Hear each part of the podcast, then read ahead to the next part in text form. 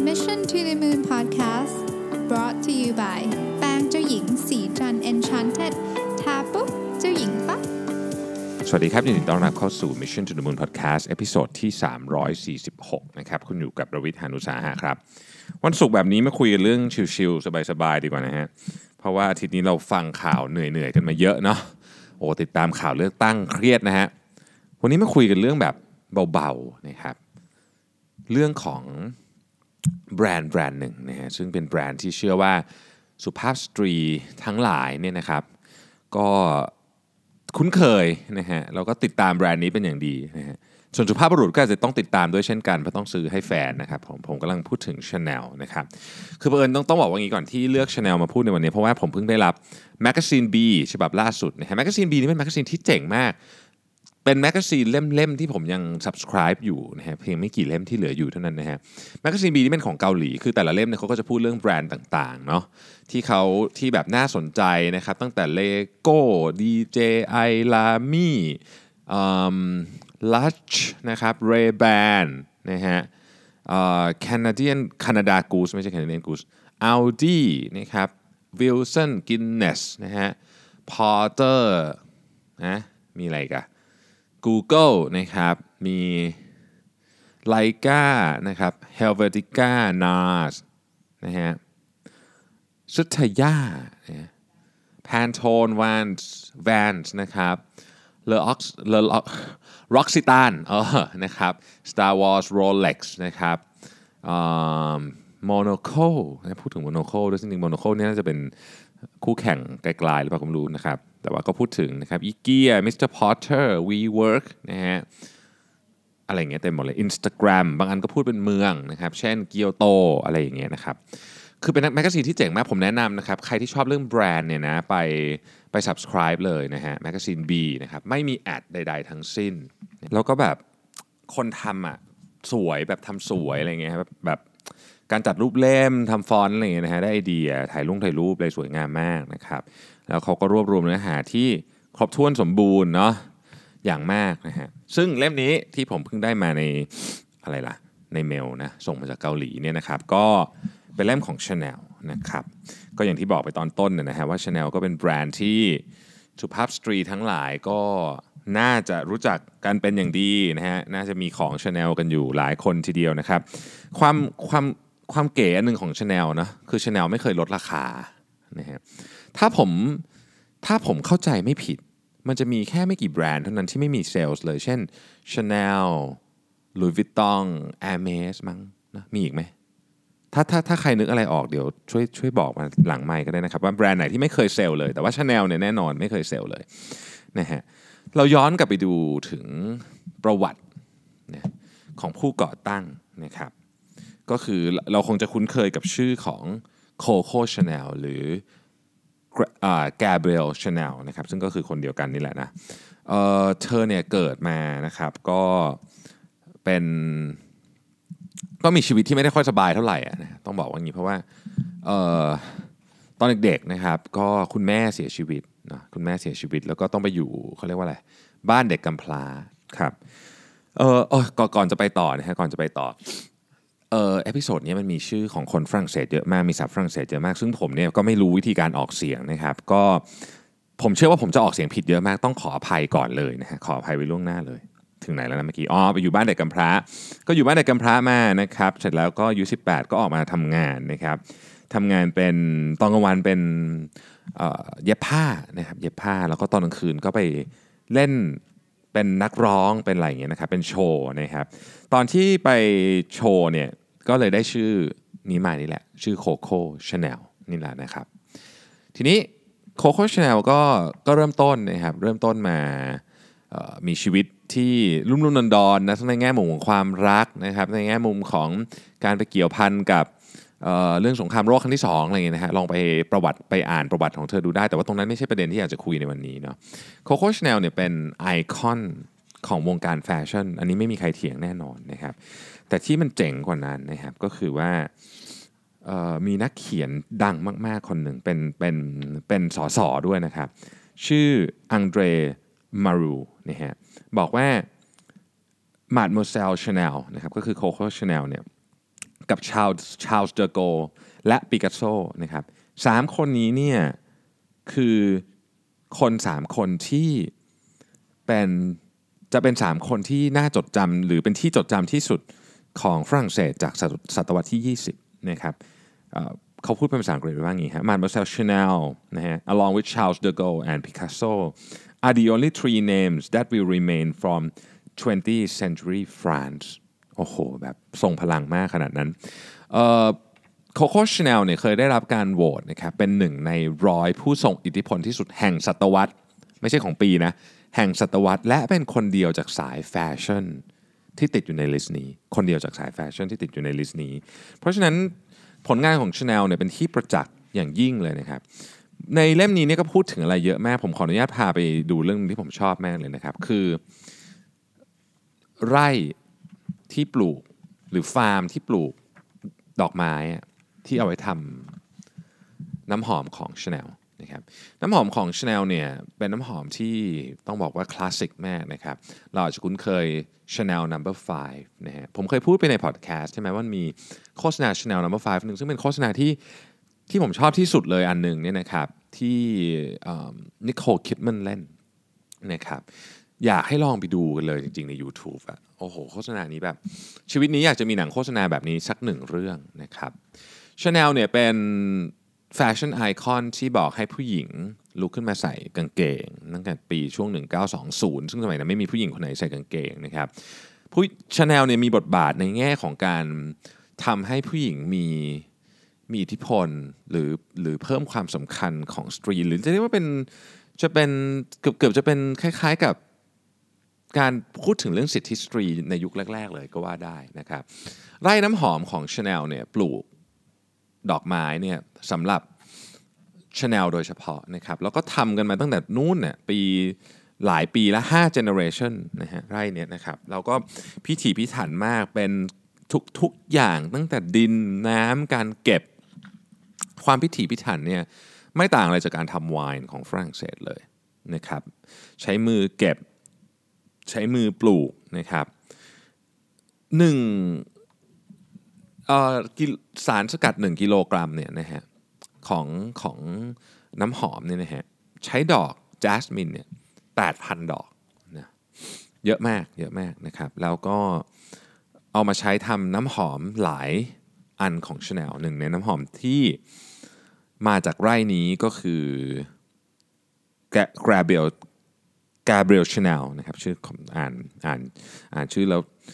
ติดติดขัดนะฮะแล้วก็ Chanel Number 5แน่นอนอยู่แล้วนะครับ มาจากไร่นี้ด้วยนะครับ พูดถึง Chanel เนี่ยเราก็ต้องพูดถึงผู้ชายคนหนึ่งนะครับก็คือ Karl Lagerfeld เนี่ยซึ่งเข้ามาเป็น Creative Director ของ Chanel นะฮะในช่วงยุค 80 นะครับ แล้วก็เข้ามาต้องใช้คำว่า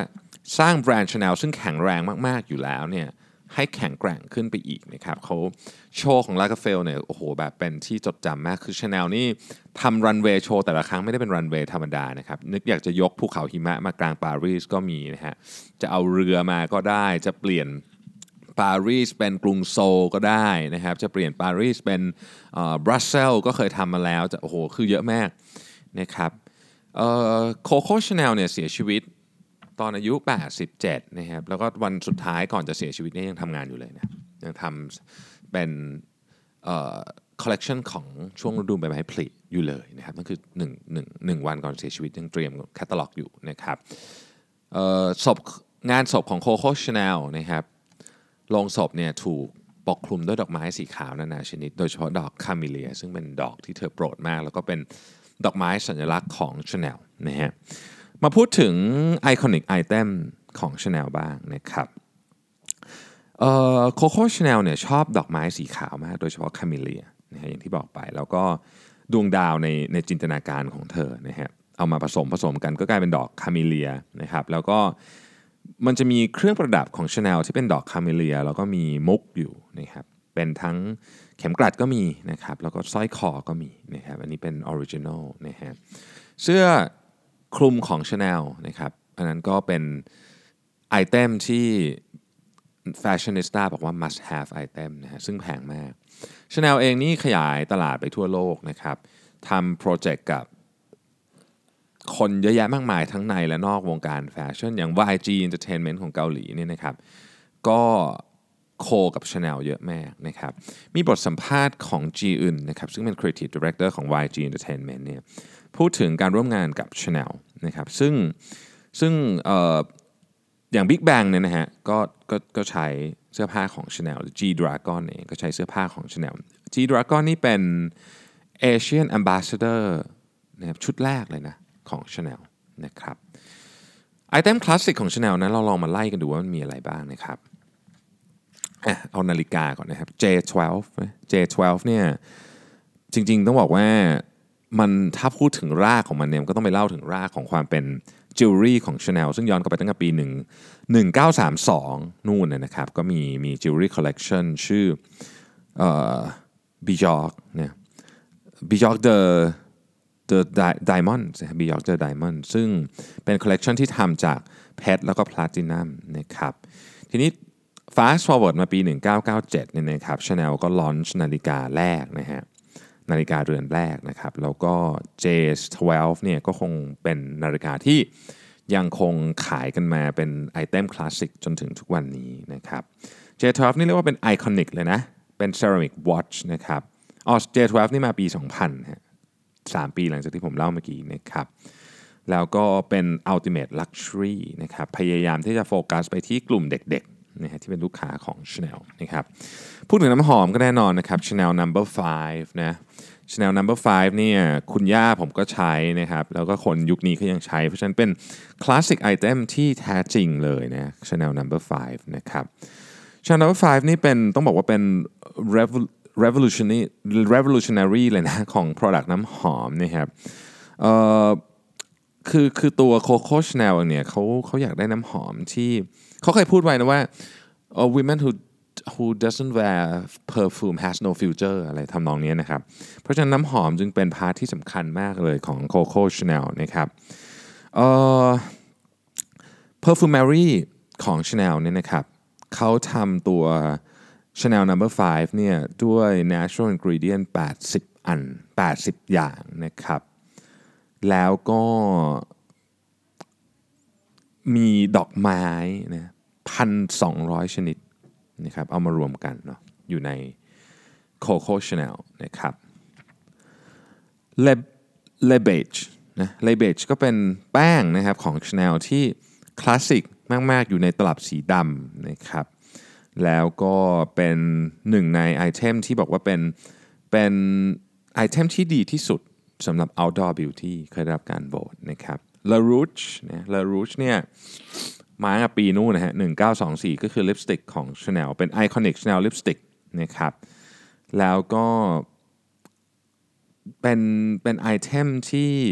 ที่โคโค่ชาแนลชอบมากนะครับ เพื่อนโคโค่ชาแนลทุกคนก็ใช้ แล้วก็ muse ของชาแนลทุกคนก็ใช้นะครับ เป็น formula ของชาแนลเองที่ที่เขาบอกว่าเป็น ultimate luxury as as as luxury as a lipstick can deliver เนาะ ล่าสุดเนี่ยมี item ของ Chanel The Boy นะครับออกขายที่เกาหลีนะฮะเป็นเครื่องสำอางสำหรับผู้ชาย เครื่องสำอางสำหรับผู้ชายนี่ไม่ไม่ได้เป็นครีม ไม่ได้เป็นอะไรพวกนี้ไม่ได้เป็นโฟม แต่ว่าเป็นฟ u n เดชั่นเป็นปากกาเขียนคิ้วอะไรอย่างนี้เป็นต้นนะครับ ซึ่ง Chanel เขาเชื่อว่าตลาดนี้กำลังเติบโตนะครับ สิ่งที่เราเห็นอีกอันหนึ่งสำหรับ Chanel ก็คือเรื่องของ two tone นะรองเท้าเสื้อสูทต่างๆนะครับเป็น two tone เราจะเห็น Chanel เนี่ยเป็นเราจะเห็นการใช้ line นะครับ black and white line ใน little, little black desk cardigan resin cuff หรือแม้แต่แบรนด์โลโก้ที่เป็นตัว C 2 อันไขว้กัน ก็เป็นการใช้ two tone นะครับกระเป๋าบอยนะครับซึ่งมาในยุคของลากาเฟลก็ก็เป็นกระเป๋าที่เป็น iconic item ของของ Chanel ไปแล้วนะครับผ้าทวีตนะไอคนๆเนี่ยนะฮะผ้าทวีตซึ่ง โอ้โห ใส่แล้วมันแบบ มันเท่มากเลย เสื้อแจ็คเก็ตของแจ็คเก็ตที่เป็นผ้าทวีตนี่ใส่กับกระโปรงเป็นชุดทำงานก็ได้ ใส่กับเสื้อกล้ามกับยีนส์ก็ได้นะครับคือเท่ไปหมดเลยนะฮะกรรมวิธีการทำผ้าเหล่านี้เนี่ยยังคงใช้กรรมวิธีที่คลาสสิกที่สุดก็คือการใช้มือทอนะครับแล้วก็ของพวกนี้เนี่ยของหลายหลายไอเทมของ Chanel เนี่ยราคาคือถ้าอยากได้ก็รีบๆซื้อไปเพราะว่าเพราะว่ายิ่งยิ่งรอช้ายิ่ง เขาเรียกว่าอะไรอะยิ่งรอช้าราคายิ่งแพงนะครับคาร์ลากาเฟลเนี่ยบอกว่า Chanel left us with something better than fashion style นะครับ and style as she preach doesn't grow old คือสไตล์ของ Chanel เสื้อผ้าของ Chanel เนี่ยบางอย่างอยู่มาเกือบร้อยปีแล้วนะครับ ก็ยังคงดูเก๋อยู่จนถึงทุกวันนี้นะนะครับอะ มีอะไรอีกนะครับ เพราะในหนังสือเล่มนี้ก็พูดพูดถึง Chanel เยอะแยะพูดถึง season ต่างๆ ที่เป็น season ที่เป็น season แห่งความทรงจำเช่น Cruise Collection ในปี 2016-2017 นะครับ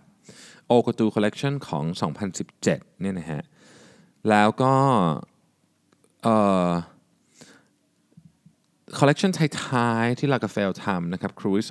2018 นะครับ Spring Summer 2018 นะฮะ Paris Hamburg นะครับไปจนกระทั่งถึง Fall Winter 2019 นะครับรู้สึกว่านี้จะเป็นอันสุดท้ายมั้งของ